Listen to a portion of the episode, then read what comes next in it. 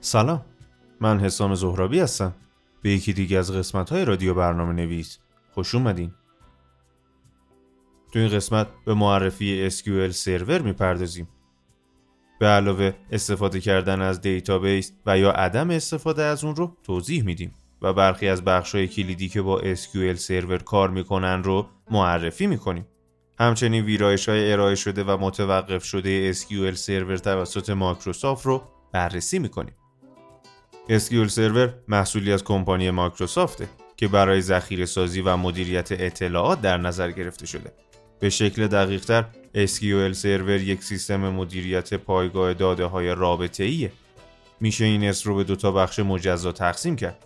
اول اینکه اطلاعات در پایگاه داده های رابطه ای ذخیره میشن و دوم اینکه SQL Server یک سیستم مدیریت کامله و تنها یک دیتابیس نیست. SQL خودش به معنی زبان ساختارمند query ا هستش. SQL زبونیه برای مدیریت و اداره کردن سرور دیتابیس. همونطوری که اشاره کردیم SQL Server به دو تا بخش پایگاه داده رابطه ای و سیستم مدیریت تقسیم میشه. میشه گفت که همه دیتابیس یا پایگاه های داده رابطه ای نیستن اما بسیاری از محصولات موجود در بازار از جمله SQL Server MySQL و غیره از نوع دیتابیس رابطه ای هستند. این به این معنیه که در این نوع دیتابیس ها اطلاعات در ساختارهایی که جدول نامیده میشه ذخیره شده که در ستونها و ردیف ها طبقه بندی میشه.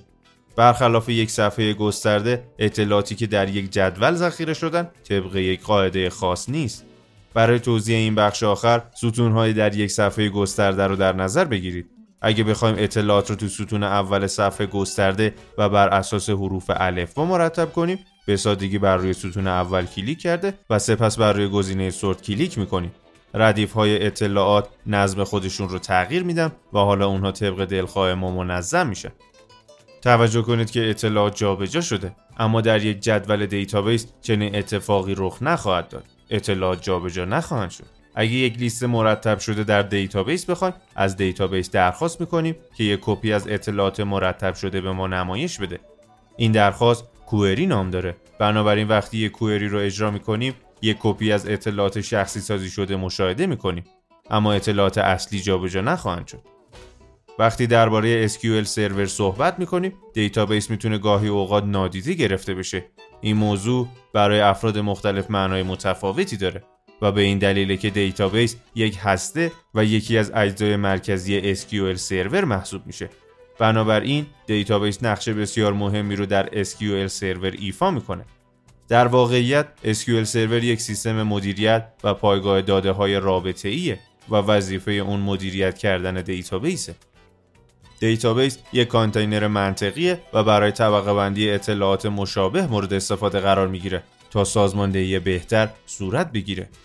به علاوه دیتابیس می‌تونه به عنوان یک مرز امنیتی مورد استفاده قرار بگیره.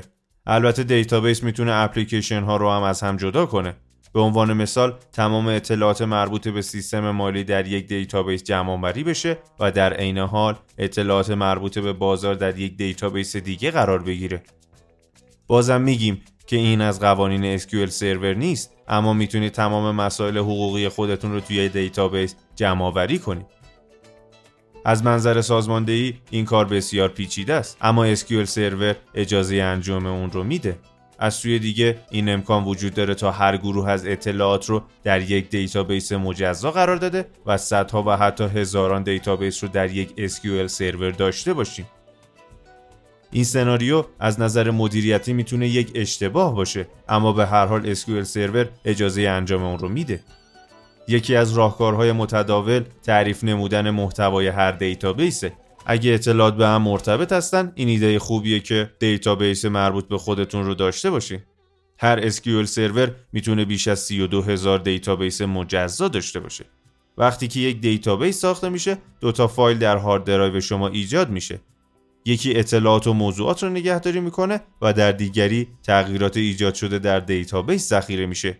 این فایل ها فرمت خاص متعلق به SQL Server رو دارن و امکان باز کردن اونها در Word، Excel، Notepad و هر اپلیکیشن دیگه وجود نداره. اندازه هر فایل دیتابیس می‌تونه از 500 هزار ترابایت فراتر بره.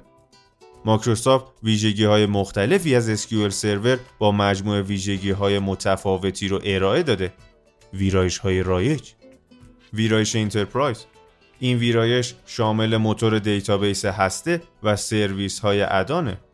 این ویرایش قادر حافظه 12 ترابایتی رو آدرس دهی کنه. همچنین می‌تونه از 640 پردازنده منطقی پشتیبانی کنه. ویرایش استاندارد.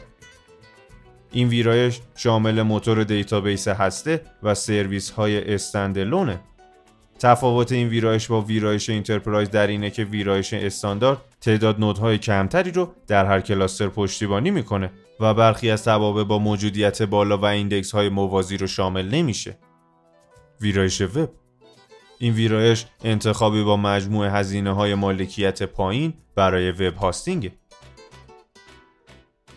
ویرایش Business Intelligence این ویرایش در SQL Server 2012 معرفی شد و تمرکز اون بر روی self-service و هوش تجاری جمعیه این ویرایش شامل توانایی ها و قابلیت های ویرایش استاندارد و ابزارهای هوش تجاریه. ویرایش Workgroup. این ویرایش شامل قابلیت های دیتابیس هسته است ولی سرویس های دیگری رو شامل نمیشه. توجه کنید که این ویرایش در SQL Server 2012 متوقف شده. ویرایش اکسپرس. این ویرایش ویرایشی رایگان و کاهش یافته از SQL Server ه که شامل موتور دیتابیس هسته است. این ویرایش محدودیتی از نظر تعداد دیتابیس ها و کاربران قابل پشتیبانی نداره. ولی تنها می‌تونه یک پردازنده یک حافظه یک گیگابایتی و 10 گیگابایت فایل دیتابیس داشته باشه. سیستم مدیریت.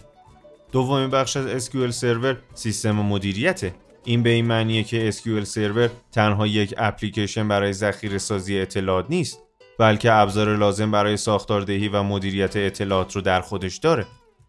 بنابراین وقتی SQL سرور رو نصب می‌کنید ابزار لازم برای گزارش نویسی اپلیکیشن های وارد کردن و خارج کردن اطلاعات تحلیلگر و رابط های مدیریت رو هم در اختیار داریم. نتیجه گیری. SQL Server یک سیستم مدیریت و پایگاه داده های رابطه ایه.